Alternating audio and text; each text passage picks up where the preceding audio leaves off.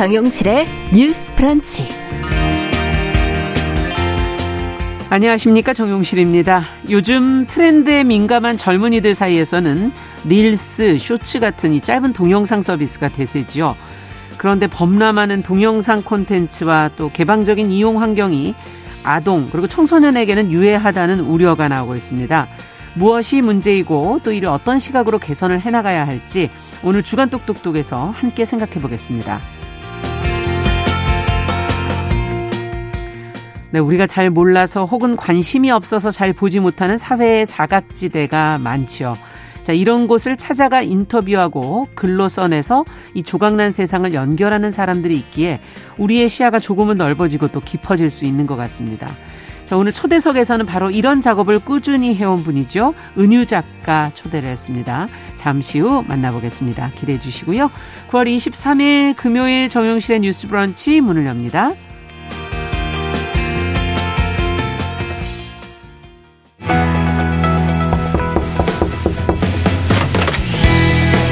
청년 여성의 눈으로 세상을 봅니다. 정용실의 뉴스 브런치 주간 똑똑똑.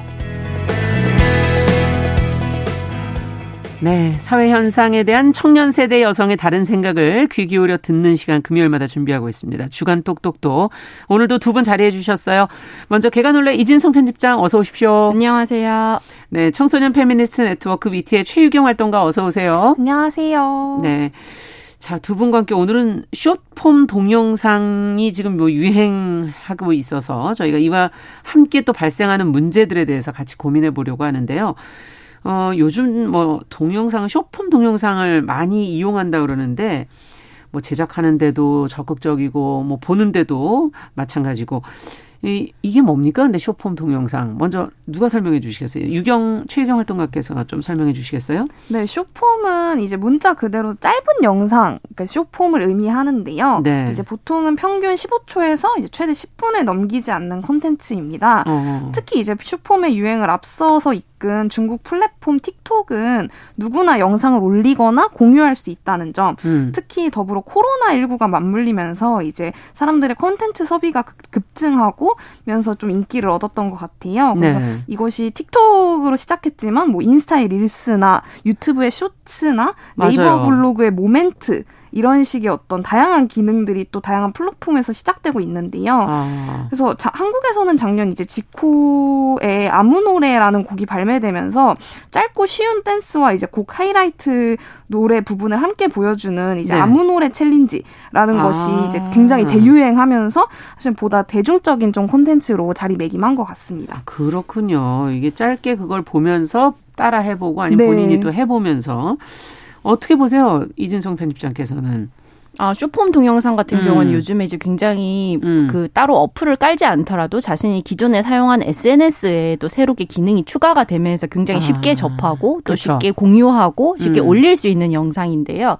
처음 등장했을 때까지만 해도 이렇게 짧은 영상으로 도대체 뭘 하지라는 생각을 했었는데 15초? 네, 맞아요. 15초에서 30초 정도 네. 굉장히 짧은 영상이라서 그렇게 생각을 했었는데 굉장히 짧은 시간 안에 큰 인기를 끌면서 많이 음. 확장된 플랫폼 형태라고 볼 수 있습니다. 네. 지금 말씀해주신 이런 쇼폼 동영상 가운데 뭐 재미있는 것도 물론 있겠지만 또 유해한 내용도 많다 이런 지적들이 지금 있어요. 주로 어떤 동영상들이 많이 올라오는지 경향성을 한번 좀 살펴봐 주신다면 두 분께서 네, 네. 먼저 최유경 활동가께서. 네, 예. 굉장히 사실 다양한데요. 사실 아무래도 이것이 개인이 올리는 것이 또 많다 보니까 음. 어떤 좀 유해한 영상 같은 것들이 포함이 되는 경우가 있는 것 같고요. 좀 보편적으로는 이제 발매된 어떤 대중 가요의 춤과 노래를 따라하는 이제 아무 노래 챌린지 같은 음. 챌린지 들이 가수가 챌린지. 네, 가수들이 이제 신곡을 발매하면 약간 관례처럼 챌린지를 아. 만들어서 이제 쇼츠 등을 만드는 것이 굉장히 유행이 됐고요. 뭐 기존에 유튜브 등에 올라온 이제 길이가 긴 영상을 짧게 이제 15초 정도로 압축한 음. 압축한 버전도 올라오기도 하고 그리고 인플루언서나 유튜버가 아닌 이제 정말 아주 일반인 개인들이 올리는 굉장히 각기의 좀 차별적인 영상 음. 그리고 연예인들의 자체 콘텐츠 같은 것들을 짧게 이제 짤방처럼 올리는 영상들이나 네. 네. 혹은 홈, 홈 트레이닝이나 자취 요리 등 이제 좀 1인 가구를 겨냥해서 이들이 아 그런 것도 그렇게 짧게 네. 하나요? 아무래도 네. 이제 현대인들이 시간이 없다 보니까 좀 그런 어떤 생활 어. 루틴들을 공략을 하면서 이런 좀 일상 루틴 같은 것들을 음. 알려주는 콘텐츠 등등도 좀 봤던 것 같습니다. 네. 어떤 걸 보셨어요, 이진송 편집장님께서? 어, 네, 음. 말씀하신 것처럼 유튜브 그 이 숏폼 동영상의 콘텐츠는 굉장히 다양한데 춤이나 네. 노래 뭐 이런 걸 따라한 챌린지 뭐 혹은 특정 장면을 패러디하거나 만화처럼 연출해서 음. 아예 그 안에서 짧은 15초 드라마처럼 만드는 음. 경우들도 있어요. 그래서 이제 아무래도 15초에서 1분 안에 관심을 끌고 짧은 시간 안에 기승전결이나 하이라이트를 연출해야 음. 되는 영상인데 그러다 보니까 저는 좀 개인적으로는 취향에 맞진 않지만 제가 음. 그래도 좀 자주 보는 거라고 하면 아까 말씀해 주신 것 같은 어떤 요리 콘텐츠라던가 아. 니면 이제 생활한 어떤 살림 팁 같은 것들을 어. 조금 찾아보는 편이에요. 네. 근데 아무래도 이런 영상들 가운데서는 조회수나 이게 또 주목 경쟁이다 보니까 그렇겠죠. 상대적으로 좀 유해한 콘텐츠도 많다는 지적이 많이 일어나고 있는데요. 네. 부정적인 반응조차 조회수와 관심이기 때문에 무반응보다는 이런 부정적인 반응을 노리면서 제작되는 어. 경우가 많습니다. 네. 특히 이제 조회수가 흥미를 유발하기 위해서 악이나 이제 동물을 이용하는 영상에 저는 아, 상당히 좀, 좀 부정적이라고 생각을 네. 하는데요. 어. 어, 흥미로운 영상을 연출하기 위해서 어, 굉장히 인기가 있었던 동영상이 알고 보니까 고양이를 얌전히 하게 하려고 수면제를 썼다거나 하는 사실을 밝혀지면서 좀 많이 비판을 받기도 그러네요. 했었어요. 네. 그런가 하면 흥미로운 장면 연출을 하기 위해서 자원을 낭비하는 환경 파괴적인 모습도 자주 아. 보이는 게 저 개인적으로는 좀 많이 안타까운 지점입니다. 아, 그렇군요. 두 분 얘기를 들어보니까 어, 쇼폼 동영상을 이미 다 보셨어요? 어, 즐, 즐기시는 편인가요? 아니면 그렇지 않나요? 솔직하게 한번 얘기를 해주시죠. 네, 오늘 어. 근데 비판이라고 해서, 아, 근데 어. 저 사실 좀 열심히 보는데, 비판을 하는 생각 좀 하기는 했는데. 내 자신을 한번 돌아보는 네. 거죠. 뭐, 이게. 저도 우연히 보게 되더라고요. 걸려서. 음, 네, 짧게 짧게. 뉴스 브런치에서 좀 자기 반성을 하고 가는 것 같은데, 솔직히 근데 네. 즐긴다고 할 수 있는지는 잘 모르겠고요. 음, 근데 약간 습관적으로 보는 것들이 음. 있는 것 아, 같아요. 그 표현이 맞네요. 네. 이를테면 예전에도 이제 인스타그램이라는 플랫폼에서 원래 이제 사진이 24시간만 업로드 되는 이제 스토리 기능이라는 것이 아. 이제 없었다가 생겼는데 네. 사실은 지금은 되, 그 이전에는 사실 굉장히 상상이 가지 않는 기능이었는데 아. 지금은 굉장히 대중적으로 많이 사용하거든요. 맞아요. 그래서 이런 것처럼 사실 저도 특별히 막 재밌거나 이것이 유익해서 본다기보다는 음. 그냥 습관처럼 이제 특히 쇼폼을 접하고 나서는 이제 음. 한 10분 되는 영상을 보기가 좀 힘들고 점점 네 어. 그리고 아니면 엄청나게 계속 넘기면서 보고 게 되는 되고. 것 같아요. 어. 그리고 아무래도 좀 바쁘다 보니까 좀 어떤 영상이나 콘텐츠를 길게 좀 진득하게 볼 만한 아. 시간이 부족한 것도 있는 것 그쵸. 같고. 그래서 예전에도 사실은 코로나 초반에는 사실 OTT 같은 것들이 굉장히 마, 수요가 늘었었는데 그렇죠. 사실은 쇼폼이 등장하면서 조금 인기가 좀 하락세가 된 추세들이 있거든요. 아. 왜냐면 OTT는 대부분 이제 1시간 이상의 긴 영상들이 올라오다 보니까 그렇죠. 그럴 때 좀 어떤 현대인들의 수요라는 것이 음. 좀 아무래도 쇼폼에 계속 맞춰지고 있는 것 아닌가라는 생각이 좀 듭니다. 네. 어, 어쨌든 습관적으로 보게 된다. 저도 어, 좀 쉴 때 잠깐씩 뭐 한 몇 초 안 되니까 맞아요. 이렇게 하면서 보다 보니까 몇 개씩 보고 있고 음. 시간이 이렇게 쭉 흘러갈 때가 맞아요. 있어요. 네.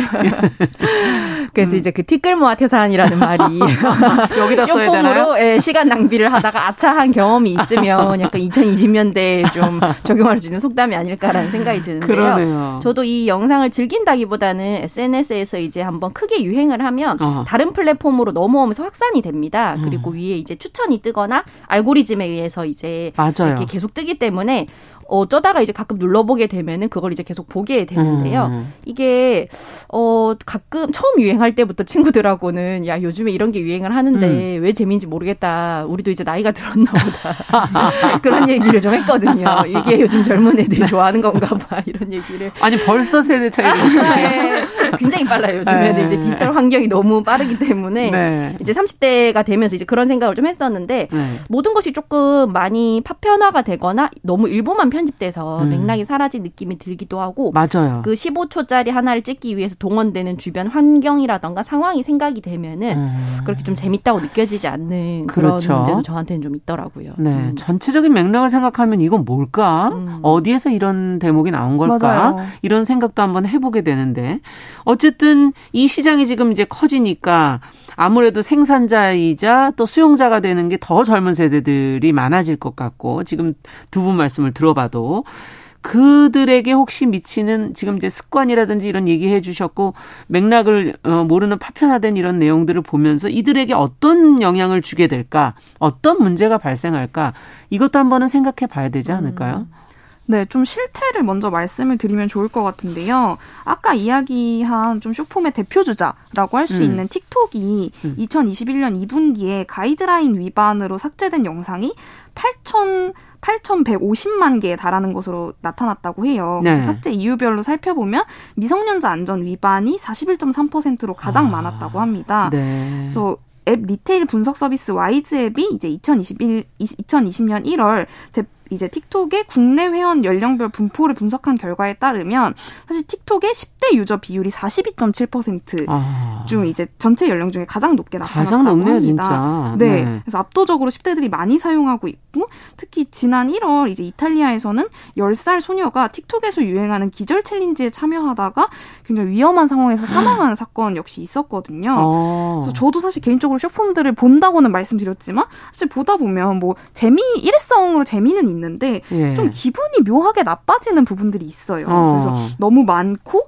필요 없고 정대, 정제되지 않은 정보들이 쏟아지듯이 그렇죠. 들어오는 감각들이 있는데요. 그래서 누군가 막 정말 높은 곳에서 떨어진다거나 혹은 뭐 과도하게 어떤 술, 담배 같은 것들이 많이 나온다거나 음. 이런 영상들이 사실 제 관심사인 알고리즘과 상관없이 제 쇼츠나 이런 네, 막 뜨는 거죠. 네, 슈퍼에 이렇게 뜨거든요. 네. 그래서 근데 다양한 이제 SNS에서 이런 좀 콘텐츠들이 아동 청소년에게 미치는 영향들을 고민하고 있기도 하는데요.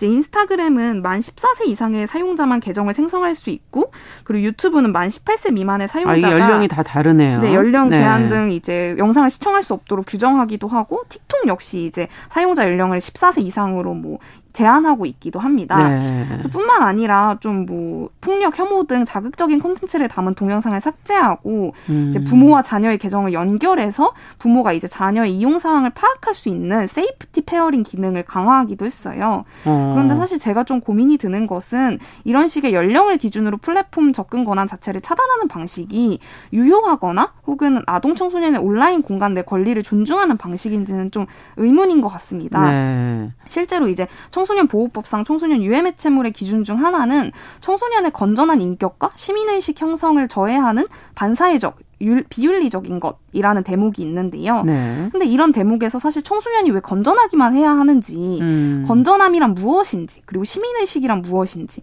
그리고 이러한 기준들이 왜 청소년에게만 법으로 적용되는지에 대한 논의나 음. 질문은 사실 사회에 부재하거든요. 음. 근데 어떤 기준에 대한 사실 구체적인 질문이나 문제 제기가 있을 때 기준은 연령이라는 기준으로 무자르듯이 나뉘는 것이 아니라 사실 콘텐츠를 받아들일 수 있는 능력, 뭐 음. 내지 방법들, 리터러시들에 대해서 좀 고민 할수 있다라는 아. 생각이 좀 부가적으로 들었습니다. 이 얘기는 사실은 그 스스로 거르기보다는 업체 쪽에서 이거를 부모가 아이를 잘 관리를 하시던지 아니면 스스로 이거를 잘 어, 관리를 해라 이런 의미로 저는 좀 느껴지기도 해서 음. 과연 업체가 또 여기서 어떤 책임을 어디까지 져야 할까 이 부분도 고민이 좀 되는 것 같은데요. 네. 이진성 편집장께서는 어떻게 보십니까? 어, 네, 음. 말씀하신 것처럼 좀 유해성을 지닌 콘텐츠를 옛날보다 굉장히 쉽고 빠르고 그리고 좀 음. 무비판적으로 받아들일 수 있다는 점이 이런 쇼폼 동영상의 큰 문제긴 한데요. 아까 말씀해주신 여러 가지 위험한 사례뿐만 아니라 최근에는 이제 일부 10대들이 소년원 생활과 소년 범죄 이력 등을 쇼폼의 콘텐츠로 만들어서 동영상 어. 플랫폼에 게재를 하는 사례가 있었어요. 어. 어, 그런가 하면 알고리즘을 방패 삼아서 여성 청소년을 대상으로 섭식 장애를 유발할 수 있는 영상, 그러니까 극단적인 다이어트 방법이라던가 어. 혹은 여러 가지 이제 보정을 통해서 굉장히 왜곡된 신체 이미지를 보여주면서 어. 이렇게 살을 빼면 이렇게 될 수 있다라고 하는 이런 섭식 장애를 유발한 영상 같은 것들을 다이어트 영상으로 추천해 왔다는 지적도 있거든요. 네. 또 영상 같은 경우에는 한 번 업로드되면 자신의 의사와 무관하게 자유롭게 삭제할 수 없고 재생산 편집되거나 재확산 될 수 있는데 그렇죠. 이거에 대한 적절한 미디어 교육이 없이 학생들이 너, 그 청소년들이 너무나 무분별하게 생산자의 음. 역할을 먼저 좀 하게 되는 게 아닌가라는 생각을 하고요. 수용자의 관점에서 쇼폼 영상을 연달아 볼 때이 음. 영상들이 서로 연관성이 없고 맥락이나 개연성이 없습니다. 네. 네. 그래서 이전 영상을 기억하지 못해도 다음 영상을 보는 것에 아무런 지장이 없어서 이렇게 쇼폼 동영상 같은 것들을 지속적으로 시청할 경우에는 정보를 저장하는 능력이 현저히 떨어진다고 해요. 아. 또 원하는 정보나 목적이 있어서 short-form을 보는 게 아니라 쇼폼 플랫폼에 들어가서 알고리즘에 의해서 뜨는 대로 내 마음에 드는 게 나올 때까지 내가 재밌다고 생각하는 게 뜰 때까지 계속해서 음. 이제 손가락으로 이걸 새로 고침하거나 밀어 올리는 행위가 굉장히 도박의 슬롯 머신의 원리와 같다라고 음. 넷플릭스 아, 다큐멘터리 아, Social Dilemma에서 이제 설명을 한 적이 있어요. 예. 그래서 굉장히 중독의 원리와도 가깝다고 그러더라고요. 그렇겠네요. 네, 그래서 그냥 하염없이 밀어 올리다가 재미있는 게 나오면 그때서야 멈추는데 어. 이런 것들이 이제 잭팟을 노리면서 슬롯 머신을 돌리는 것과 같다. 아. 그래서 이제 결국에는 중독에 빠지게 된다라는 지적도 있었거든요. 네. 그래서 이런 측면에서 동영상 자체의 유해성뿐만 아니라 이거를 소비하는 관점에서의 어떤 어 여러 가지 생각이 좀 필요하네요. 네, 그렇죠. 고민이 좀 미디어 필요하네요. 교육이 많이 필요하다는 생각을 하고 있습니다. 정보가 이렇게 쏟아져 나온다면 과연 어떻게 대처해야 될까? 음. 우리의 마음을 지킬 수 있을까? 여러 가지 생각이 드는데 왜 이게 아동 청소년들 사이에서 쇼폼 동영상이 유행을 하게 되고 또 그 안에 지금 말씀하신 것처럼 그런 문제되는 그런 영상들이 또 많아지는 이유는 어디 있다고 보십니까?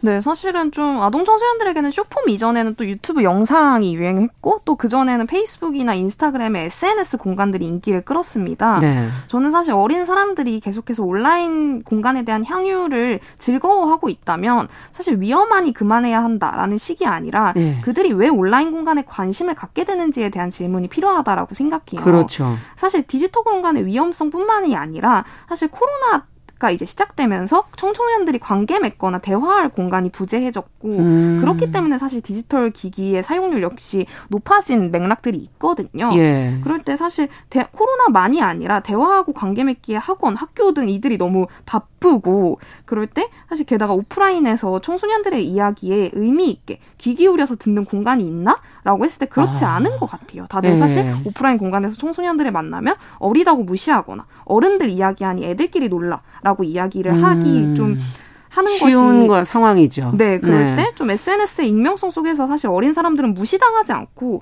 소비자만이 아닌 직접 콘텐츠를 생산하는 어떤 음. 바라의 주체로 자리매김할 때 그것이 매력적일 수밖에 없는 맥락들을 좀 이해해야 음. 한다고 생각합니다. 네. 존재에 대한 어떤 존중이라든가 지금 코로나 상황에서 관계의 단절이라든가 네. 그거는 뭐 이제 아마 성인들도 마찬가지인 맞아요. 부분도 또 있긴 한 것 같아요. 음. 어떻게 보세요, 이진석 편집장께서는 이유가 어디 있다고 보십니까? 어, 네, 일단은 이제 아동 청소년이 성장해온 환경이 지금까지 인류 역사적으로 봤을 때 되게 유례 없는 어떤 음. 디지털 환경이잖아요. 그렇죠. 그래서 스마트폰과 디지털 환경이 익숙한 아동 청소년들한테는 기존의 어떤 어, 서사가 있고 좀 음. 길이가 있는 컨텐츠는 부담스럽고 지루하다고 느껴지고 하루에도 워낙 이제 수천 개의 콘텐츠가 쏟아지는 시대다 보니까 시청 직후에 즐거움을 주지 못하면 바로 콘텐츠에서 이탈해서 다른 곳으로 이동하는 경향이 있습니다. 아. 네, 이러한 경향에 이제 딱 정확하게 욕구에 맞아 들어가는 게 쇼폼 동영상이고 네. 이런 것들이 이제 굉장히 인기를 끄는 이유인데요. 사실은 원래 아동 청소년 시기에는 다소 유해하고 자극적인 콘텐츠에 관심이 쏠리게 되기 마련이에요. 음. 어, 그건 어른들도 사실 그렇긴 한데 제가 어릴 때에도 이제 엽기 동영상이라던가 음. 각종 잔인하거나 어떤 흉 끔찍한 동영상이 또래들 사이에서 아름아름 퍼졌었거든요. 음. 그런 다만 문제는 그때보다 너무 이제 수용자가 제작자가 되기 쉽고 그렇죠. 공유와 확산이 쉽기 때문에 어, 이런 것들을 예, 너무 쉽게 빨리 접할 수 있고 저희 음. 때는 보기 싫으면 안 볼 수 있었거든요. 음. 저희 때는 뭐 누구 한 명이 컴퓨터에서 그걸 틀면 우르르 모여서 그걸 보는 아. 정도였기 때문에 난 보기 싫으면 빠질 수 있는데 내 핸드폰으로 이걸 보고 있을 때 이걸 피하기가 어렵다는 문제점들도 네. 사실 있거든요. 그래서 예전 같으면 그냥 청소년들끼리 하고 끝났을 장난 예를 들면 뭐 기절놀이라던가 높은 음. 곳에서 뛰어내리기 같은 것들이 이제 챌린지가 되고 이제 음. 대대적인 유행이 되면서 영상을 만들어서 올리면 불특정 다수로부터 관심을 받을 수 있고 있고 또 좀 부추기다 보니까 이게 점점 더 강화가 되는 경향이 있는 것 음. 같아요. 아. 그래서 또래들 사이에서 일부 이런 콘텐츠로 돈을 벌거나 그러니까 또래들에 비해서 조금 더 음. 많은 이제 팔로워를 거느리게 되거나 이런 것들이 또 다 권력으로 작동을 하게 아. 되거든요. 이런 사례들을 보면서 이것이 소수의 성공 사례이자 모두의 예시가 되면서 좀 더 이런 것들을 아까 최유경 활동가가 말씀하신 것처럼 아동 청소년들에게 허용되지 않는 여러 가지 권력 중에 음. 디지털 권력 중 하나로 좀 몰입하게 되는 게 아닐까라는 그러네요. 생각을 좀 했습니다. 오프라인에서는 그만큼 존재감이 없는데 이제 이 온라인 공간 안에서는 지금 자본도 권력도 가질 수 있는 부분이 있기 때문에 음. 아무래도 더 쏠리게 되는 경향이 있다. 그러네요. 듣다 보니까. 근데 지금 최근에 이게 발전하면서 이용자도 앞으로는 뭐 더 많아지지 않겠는가 하는 예상도 지금 되고 있고 어, 유, 유해한 콘텐츠 어쨌든 생산자와 수용자가 될 수 있는 가능성이 열려 있는 지금 이 상황에서 범죄는 좀 노출이 안 되면 좋겠는데 네. 그 위험을 좀 줄이려면은 규제를 해야 되는 것인지 아니면 이걸 어떻게 어, 바라봐야 될지 어떤 노력이 필요하다고 보십니까 두 분께서는? 네, 사실 저는 미디어를 받아, 받아들이는 것을 사용자만의 문제로 축소시킬 수는 없다라고 생각합니다. 언제까지나 미디어 literacy나 연령 제한 등이 금, 연령 제한 등이 이제 근본적인 해답이 될 수는 없다라는 이야기인데요. 네. 사실 플랫폼들에게도 분명히 hate speech 그러니까 혐오, 증오 콘텐츠에 대해서 방지하고 음. 모니터링할 의무가 있고요. 실제로 국내 기업 최초로 카카오는 이제 작년 초에 증오 발언 근절을 위한 카카오의 원칙을 내놓았어요. 음. 그래서 그러면서 이제 주요 정치인이나 정당마저 여전히 사회적 합의가 필요하다라고 주장하는 어떤 성 정체성이나 성적 지향에 관해서까지 사실 차별 배척하지 않겠다라고 음. 선언했거든요. 카카오는 이런 차별의 기반을 두고 특정 집단을 공격하는 발언을 증오 발언으로 정의한다면서 좀 증오 발언에 앞, 앞으로 이제 강경하게 대처하겠다라고 예고했는데요. 음. 저는 이것이 굉장히 좀 의미 있는 사례이고 음. 좀 다양한 기업들이 사실 이러한 어떤 헤이트 스피치에 대한 경고나 경계들이 음. 필요하지 않을까라는 생각이 좀 듭니다. 네, 그것을 또 보여주는 그런 행동들이 계속 맞아요. 따라가면 저희는 더 신뢰할 수 있겠죠. 이진성 편집장께서는 어떻게 해야 된다고 보십니까? 어, 네. 쇼폼 동영상 같은 경우에는 아동 청소년들이 또 수용자인 동시에 또 제작자이기도 하기 때문에 그렇죠. 결국에는 폭넓은 의미의 디지털 윤리 교육이 굉장히 필요하다고 생각을 해요. 최근에는 어떤 자신이 올릴 만한 영상을 찍기 위해서 어, 지나가는 시민들을 좀 불법 촬영을 하거나 어. 자신들이 만든 곤란한 상황에 일반 시민들을 이제 끌어들인다거나 하는 사례들이 음. 좀 종종 발견이 되고 있기 때문에 네. 좀 폭넓은 차원에서 마치 숟가락질과 젓가락질을 제대로 하기 위해서는 무수한 반복 학습이 필요하듯이 음. 디지털 윤리 교육도 이런 식으로 지속적으로 함께 가야 한다고 생각을 하고요. 음. 더불어 이런 것에 중독된 아동 청소년이 있다면 결국에는 무엇이 이들로부터 어, 쇼포 동영상이 매달리게 하는지 중독의 근본적인 원인을 좀 네. 살펴봐야 한다는 생각을 하고 있습니다. 네, 아까 얘기해 주신 부분 한 번 더 곱씹게 되네요. 자, 주간 똑똑똑 오늘은 쇼폼 동영상의 유행 속에서 그 안에 문제점들을 저희가 같이 한번 두 분과 들여다봤습니다. 청소년 페미니스트 네트워크 위티의 최유경 활동가 계간홀로 이진송 편집장과 함께했습니다. 말씀 잘 들었습니다. 고맙습니다. 감사합니다. 자, 정용실의 뉴스 브런치 1부 마치고 저는 잠시 후에 돌아오겠습니다.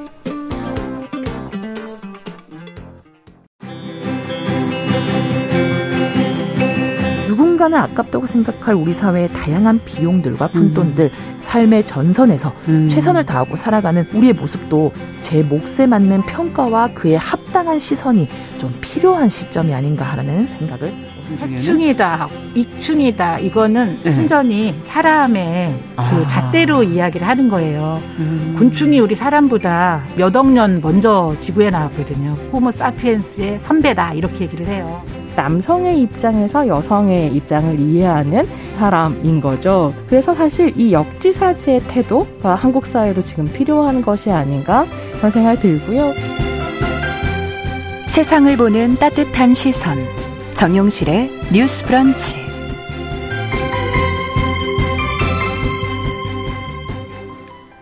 네, 정용실의 뉴스 브런치 아, 듣고 계신 지금 시각 11시 31분입니다. 저희가 금요일마다 다양한 분야에서 활약하는 여성들을 만나고 있습니다. 금요 초대석. 아, 오늘은 사물이 너무 멀리 있거나 작으면 잘 보이지 않죠. 사람도 잘 보이는 사람이 있고 잘 안 보이는 사람이 있고 눈에 띄는 곳에서 꼭 필요한 일을 하면 눈여겨 보게 되는데 힘든 상황에 놓여 있거나 목소리가 작으면 안 듣게 되는 것 같습니다. 이들을 직접 만나고 그 이야기를 우리 사회에 전하는 일 참 귀한 작업인데요. 이런 작업을 꾸준히 하면서 많이 쓰고 많이 읽는 작가로 어, 이 바닥에서 아주 유명하신 분이죠. 은유 작가 오늘 초대석에서 만나보겠습니다. 어서 오십시오. 안녕하세요. 반갑습니다. 반갑습니다. 네. 네. 아마 알고 계시는 청취자 참 많으실 것 같아요. 책을 많이 내셨고 저도 어 초기에 내신 책 읽었었고 네. 네. 여러 매체에서 지금 뭐 독자들을 많이 만나고 계시죠. 네. 어 제가 보니까 어 오디오 뭐 팟캐스트 같은 네, 것도 하고 클립. 계시고 네. 네. 어, 어, 필명이 지금 은유신데. 네. 어 언제부터 이 글쓰기와 음. 어, 인터뷰로 이렇게 이름을 짓기로 하셨는지 네. 너무 한꺼번에 많은 질문을 하나요? 일단 이름부터 네 은유라는 필명은 네. 사실 제가 읽는 사람일 때 예, 독서 세미나 하면서 지은 이름이에요. 아. 그래서 읽다가 이제 쓰는 사람이 돼서 자연스럽게 그 은유라는 아. 이름을 가져가게 되었고요. 네. 제가 뭐 인터뷰 처음 하게 된 거는 이제 프리랜서로 자유기고가라는 이름으로 예. 네, 글 쓴 게 한 2005년도 꽤 오래되셨어요. 네, 네 음. 그때 좀 일을 하다가 어, 은유라는 이, 이름으로 음. 첫 책을 내게 된 건 10년 전이에요. 2012년 11월. 아. 네, 그래서 올해까지 한 10권의 책을 어, 꾸준히 네, 정말 이, 이게 계속 이렇게 쓰는 게 참 어려운 일이거든요. 네. 네. 그 지금까지 내신 책들을 쭉 보면은 음. 어, 대부분이 좀 사회적인 어떤 주제들, 네. 우리가 관심을 좀 가져야 될 부분들, 음. 이런 부분에 대한 어, 글, 또 인터뷰. 어떻게 본다면 이게 한 권 한 권이 참 치열한 작업일 수도 있겠다. 네. 그런 생각이 들고, 음. 어, 취재 과정도 그렇게 쉽지는 않으셨을 것 같아요. 어떻게 다 그쵸. 만났을까. 네. 네. 그런 생각도 들고. 예, 제가 르포 작업을 좀 했는데, 이제 뭐 간첩 조작 사건 피해자 음. 어, 분들 만나는 작업 그리고 청소년 노동자 네. 어 그러니까 현장 실습생의 죽음을 다룬 르포 네. 작업을 했었고 또 이제 미등록 이주 아동 네, 네. 이야기를 담은 책을 냈었는데요. 음. 글쎄 모아놓고 나니 예, 한 건 한 건 좀 묵직한 주제라 음. 어, 쉽, 쉽지가 않았을 것 같다 이런 말씀들을 많이 해주시는데 그냥 저는 하면서 음. 어 이야기를 이제 뉴스로 이렇게 간단하게 볼 때와는 다르게 아. 그 삶에 이제 깊이 들어가게 되잖아요. 인터뷰를 그렇죠. 하면 그러니까 제가 몰랐던 거 어, 음. 알게 되는 것도 많고 그래서 어, 힘이 좀 들기도 하지만 힘을 얻는 음. 측면이 굉장히 많아요. 네. 그래서 그런 인식 새로운 음. 인식을 얻게 되고 제가 몰랐던 어떤 편견이나 그렇죠. 낡은 생각들이 좀 깨지고 네 이러는 작업에 음. 그게 저한테 굉장한 어떤 기쁨 예, 슬프지만 기쁨을 네. 주는 것 같아요. 그래서 계속 좀 하게 되는 거군요. 네, 됩니다. 우리가 뉴스 저희도 뭐 시사 방송을 하지만 얼마나 표피적인 것을 지금 말씀을 드리고 있나 하는 걸 새삼스럽게 네.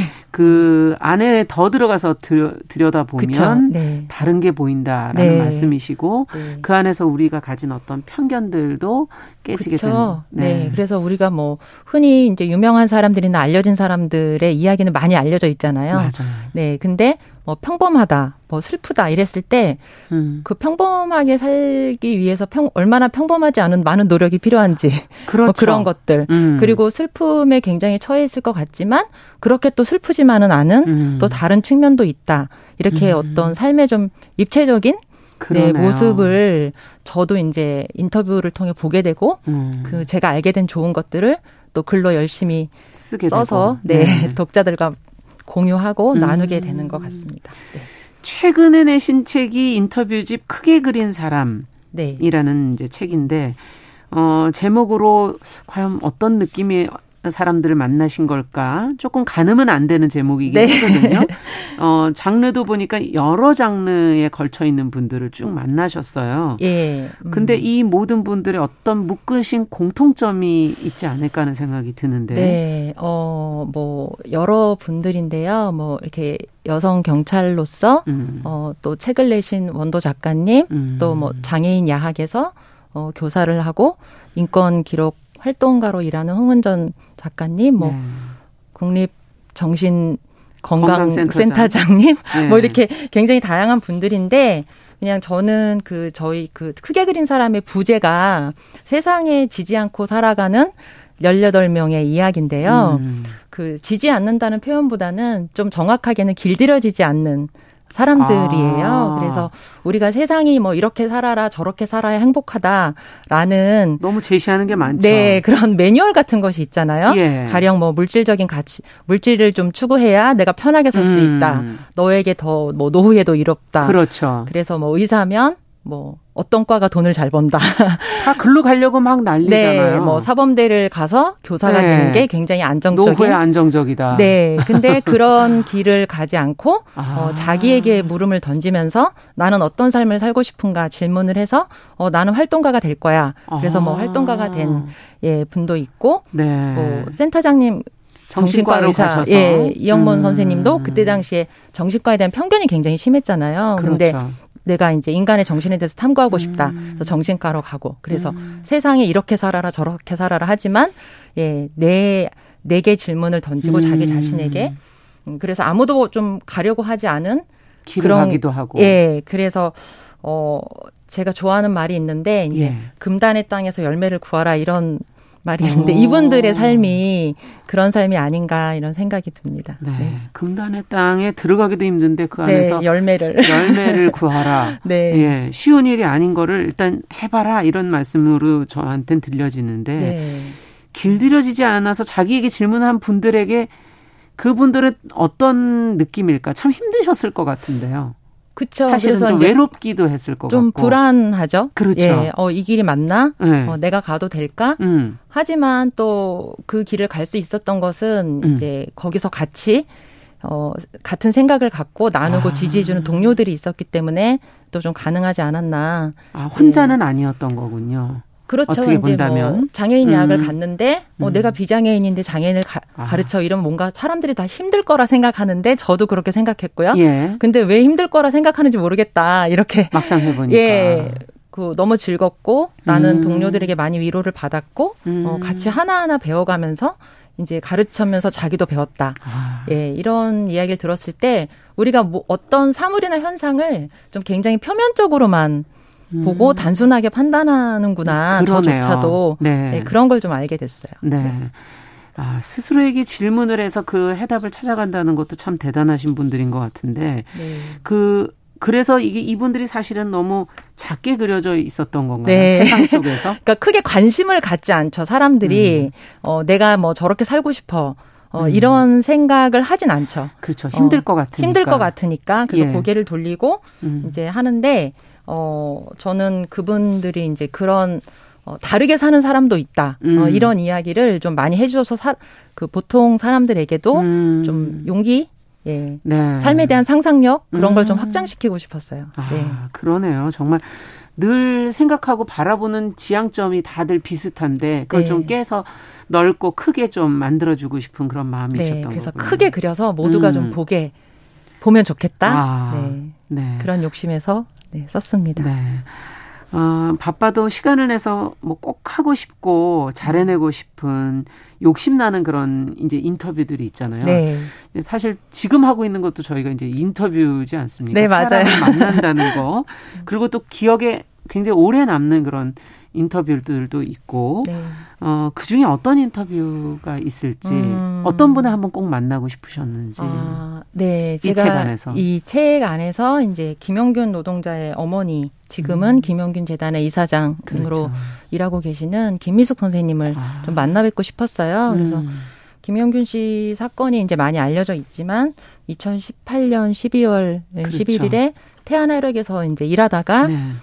어, 혼자 예, 위험한 일을 하다가 기계에 몸이 껴서 이제 목숨을 잃었고 예, 맞게 됐죠. 그 음. 그것도 굉장히 끔찍하지만 4시간 뒤에 예, 동료에 의해서 발견이 됐다는 소식을 제가 들었을 때 음. 어, 그, 너무 좀 충격을 받았고, 음. 산재가 많이 일어나지만, 김영균 노동자의 죽음은 더 좀 참혹했었잖아요. 네, 그래서, 그렇죠. 어, 음. 그런 어떤 정말 보이지 않는 곳에 야만적인 음. 노동 현실, 음. 음. 어, 비정규직 노동자들이 처한 그런 상황. 네. 아, 그게 너무 전면적으로 좀 드러난 사건인 것 같았어요. 음. 그래서 그 사건을 조금 더 알려줘야, 음. 어, 이런 일이 안 생기니까. 맞아요. 예. 그래서 어머니 김희숙 선생님도 이제 내 아들은 그렇게 세상을 떴지만, 다른 용균이들이 있으면 안 된다. 어, 그래서 이제 투사가 되셔가지고 음. 예, 목소리를 많이 내시고 하셨잖아요. 그래서 음. 그 목격자이신 거죠. 너무 귀한 우리 사회에서 음, 그 본 것과 들은 것은 굉장한 차이가 있잖아요. 맞아요. 그래서 아들의 예. 죽음을 통해서 어, 우리 사회의 어떤 되게 끔찍한 환부를 이제 보신 분인데, 음. 그래서 그분의 만나서 좀 이야기를 듣고 음. 싶었어요. 그래서 음. 자식을 잃은 모든 어머니가 이제 투사가 되진 않는데 김미숙 선생님은 어떻게 음. 어 그렇게 되셨을까? 네, 네, 전태일 어머니 이소선 어, 그렇죠, 선생님처럼 네 그렇게 되신 분이 좀 귀하다. 음. 예 그리고 너무 뭐 이야기를 좀 들어보고 싶다. 음. 예 그래서 인터뷰를 예 하게 됐습니다. 가장 음. 묻고 싶은 질문은 아 김미숙 선생님한테 어떤 대답을 또 해주셨을까? 저는 그냥 그러니까 부분이. 뭐라 그럴까 우리가 흔히 자식을 잃었다 그러면 그 사람 앞에서 자식 이야기를 그 용균이 노동자 김용균 노동자 이야기를 하는 게 괜히 또 상처를 건드리는 그렇죠. 것일 수도 있다 이렇게 생각하잖아요. 예. 그래서 저도 좀 조심스러웠는데 어머니가 이제 눈물도 흘리셨지만 너무 표정이 밝으시고 눈이 반짝거리시는 거예요. 그래서 어머니 되게 그 기분 좀 용균이 이야기하실 때 발, 표정이 밝으시다 이랬더니 내가 용균이 이야기할 때가 제일 행복하다.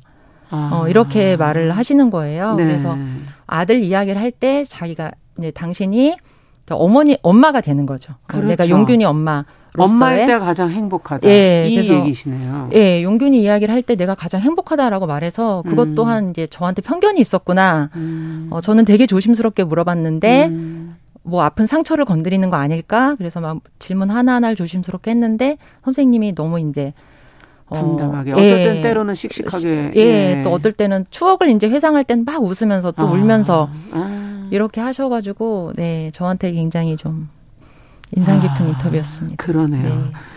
저희가 그 하나하나를 대하는 때 얼마나 섬세해야 할까 아, 네. 하는 생각이 들기도 하네요. 네. 네. 음. 어, 그 외에도 지금 책에 보니까는 김진숙 민주노총 지도위원이 이제 명예복직을 예, 한걸 저희도 이제 뭐 방송에 해드렸긴 했지만 네. 얘기를 한 뒤에 이제 작가님과의 인터뷰가 큰 힘이 냈다는 그런 메시지를 네. 보내셨다고 하는데, 네. 음. 음.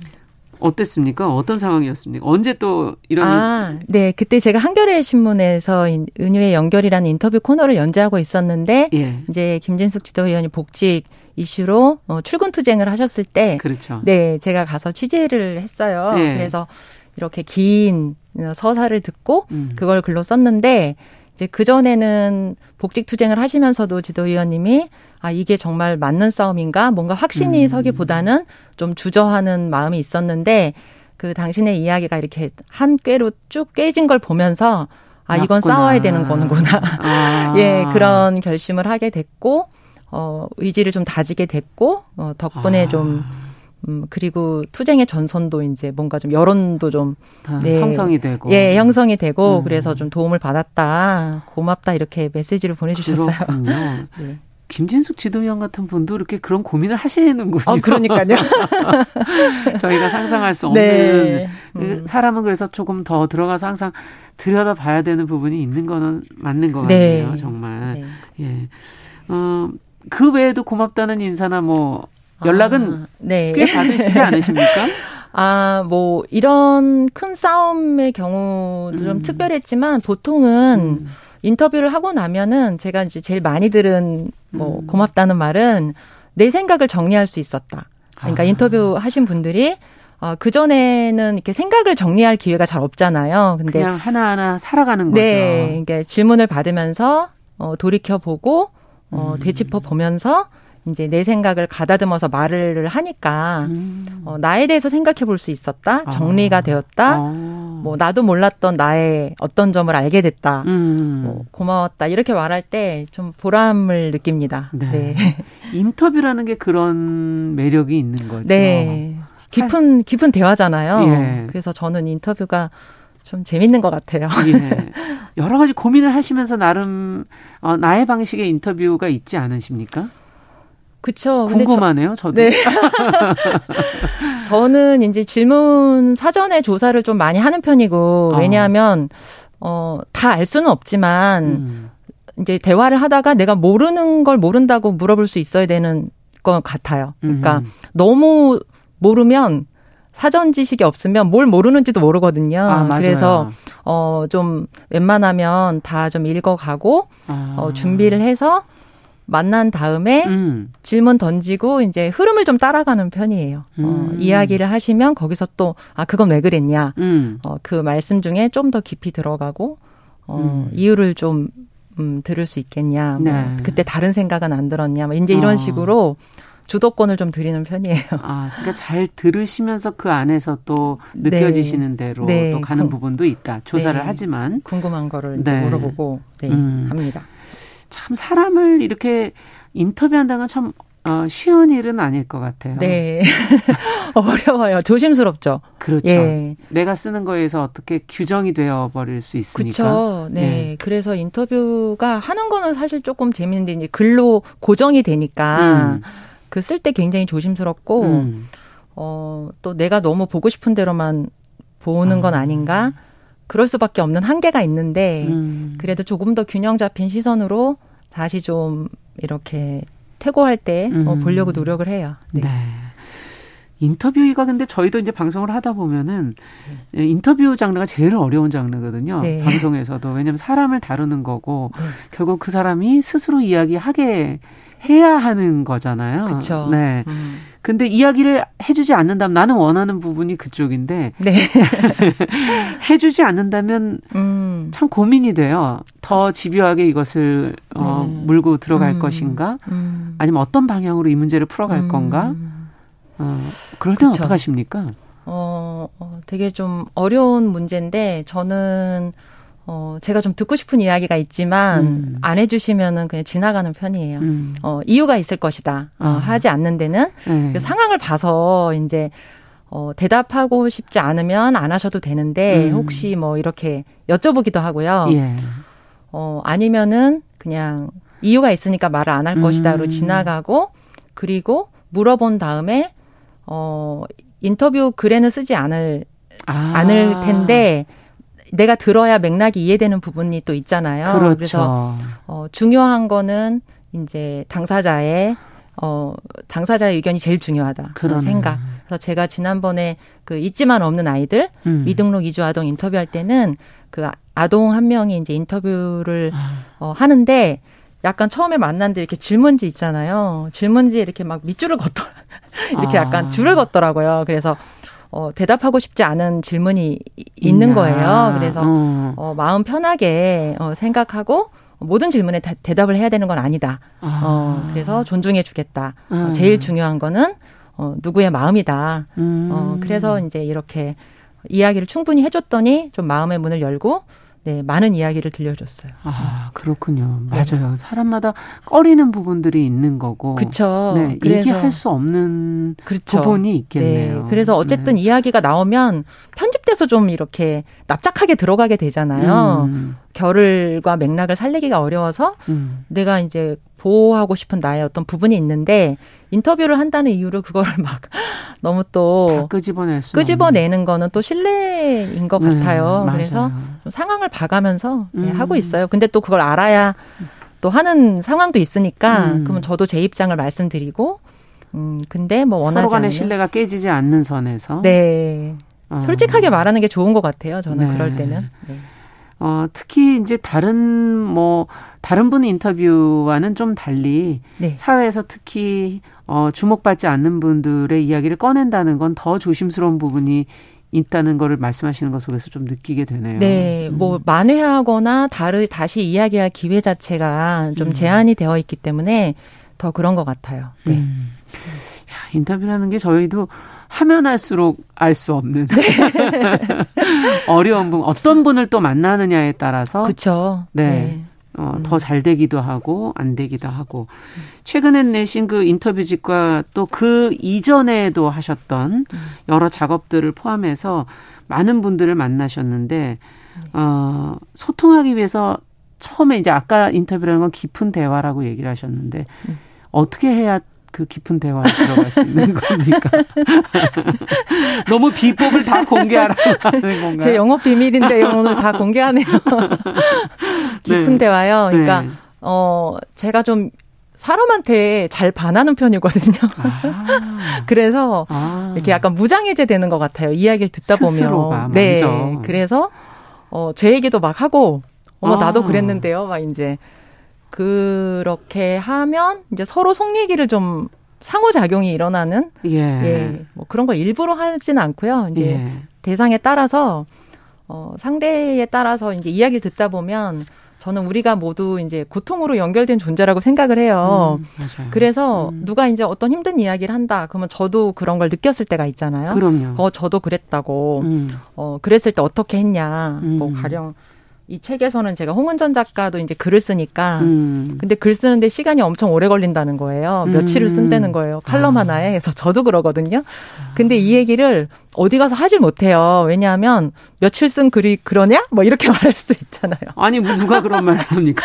아니 어쨌든 네. 그래서 이제 막 조심 그만큼 준비를 많이 하시고 그만큼 생각을 많이 하시는 예, 거군요. 그래서 이제 고민이 이제 있는데 내가 글을 너무 늦게 쓰는 게 내 문제는 아닌가 막인데 이제 아. 홍은전 작가님도 그렇다 이랬을 때 공감이 우리, 되는. 네, 둘이 또 막 하소연도 좀 하고 예. 그러다 보면 또 속 얘기 우리가 이렇게 망설이는 그 저변엔 뭐가 있을까? 음. 예, 어떤 두려움이 있을까? 뭐 이제 그런 식으로 어 자기의 어떤 건드려지는 지점도 음. 이야기를 하고 하다 보면 그냥 네. 자연스럽게. 네. 가장 음. 지금 제가 듣기에는 사람에게 잘 반한다는 말씀을 해주셨는데 그게 인터뷰를 하실 수 있는 어떤 큰 네. 동력이 아닌가. 네. 누구를 만나든. 어, 누구든지 음. 좀 보석 같은 부분들이 다 있는 것 같고요. 음. 예, 그게 또 보일 때 되게 이제 제가 좀 반하고 배우고 싶고, 음. 예, 나도 저렇게 되고 싶다 이런 마음도 드는 것 같고. 네, 빨리 네. 사람들한테 얘기해줘야지만. 네. 네. 그런 느낌이 아마 다가오는 말들이라는 책 네. 안에서 굉장히 많이 느껴지던데요. 아, 그 책 보셨군요. 예. 고맙습니다. 네. 네. 어떻게 보면은 그 사람들을 연결하는 어떤 공감 네. 뭐 이런 것에 대한 네. 그러니까 말이 이제는 다가오는 그렇죠. 어떤 말이 다가와서 저를 네. 조금 더 이렇게 풍부하게 만들어주는 음. 예, 그런 이야기들을 좀 담으려고 했었어요. 네. 네. 어, 어떠세요? 지금까지 어, 내신 책들을 쭉 보면 어, 네.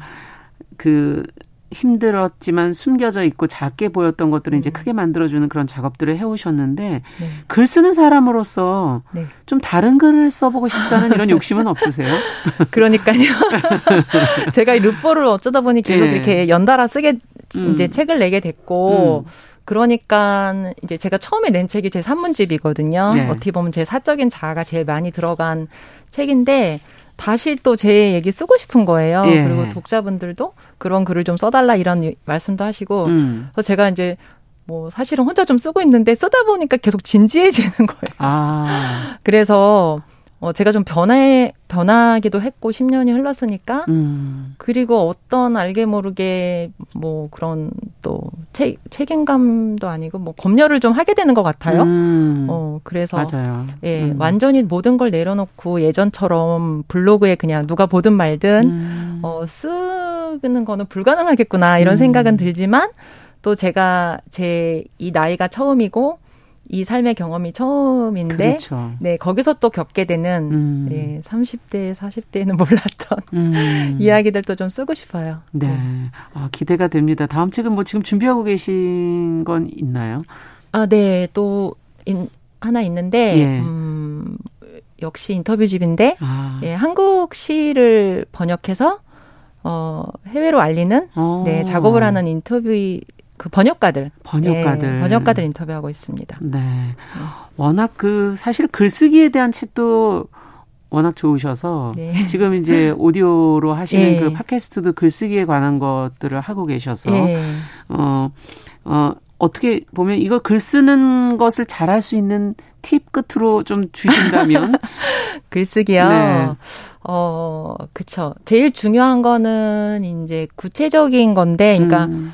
어, 감정을 쓰지 말고, 어, 감정을 쓰지 말고 행위를 써라. 제가 그 음. 그 얘기를 많이 해드려요. 그렇군요. 그러니까 우리가 뭐 마음이 무겁거나 어떤 정리하고 싶은 일이 있을 때 글을 쓰잖아요. 그렇죠. 근데 뭐 나는 화가 난다, 뭐 슬프다 아. 이런 식으로 추상화시켜서 문장을 쓰면 계속 공회전을 하게 되거든요. 글이 아. 나아가지 못하고 예. 그랬을 때 그냥 팩트 위주로 음. 어 내가 어디에 어, 갔고 예. 뭐를 했고 누가 나한테 어떤 말을 했고 그러니까 한 것, 들은 것, 본 것, 아. 어, 행위 위주로 이렇게 가다 보면 그 마음이 전해지겠네요. 네, 그래서 음. 글 쓰는 사람은 감정을 쓰는 사람이 아니라 경험을 재구성하는 아. 음, 작업을 하는 사람이다. 그래서 그 과정에 느끼는 건 이제 독자의 몫인 거고. 그러네요. 나도 또 내 글의 독자가 돼서 아 내가 이래서 이때 속상했구나. 첫 번째 독자가 나군요. 네. 네. 뭐 그렇게 네, 네. 하면 됩니다. 아, 금요초대석 벌써 마무리해야 될 시간이 됐습니다. 와. 저희 은유 작가와 함께 우리 사회가 꼭 들어야 될 목소리를 어떻게 글로 써내는지 얘기를 좀 들어봤고요. 아, 다음 책도 저희가 또 기대를 해보도록 하겠습니다. 네. 오늘 짧지만 말씀 감사합니다. 네, 감사합니다. 네. 자, 정용 실의 뉴스 브런치도 같이 여기서 인사드리겠습니다. 다음 주에 뵙겠습니다. 안녕히 계십시오.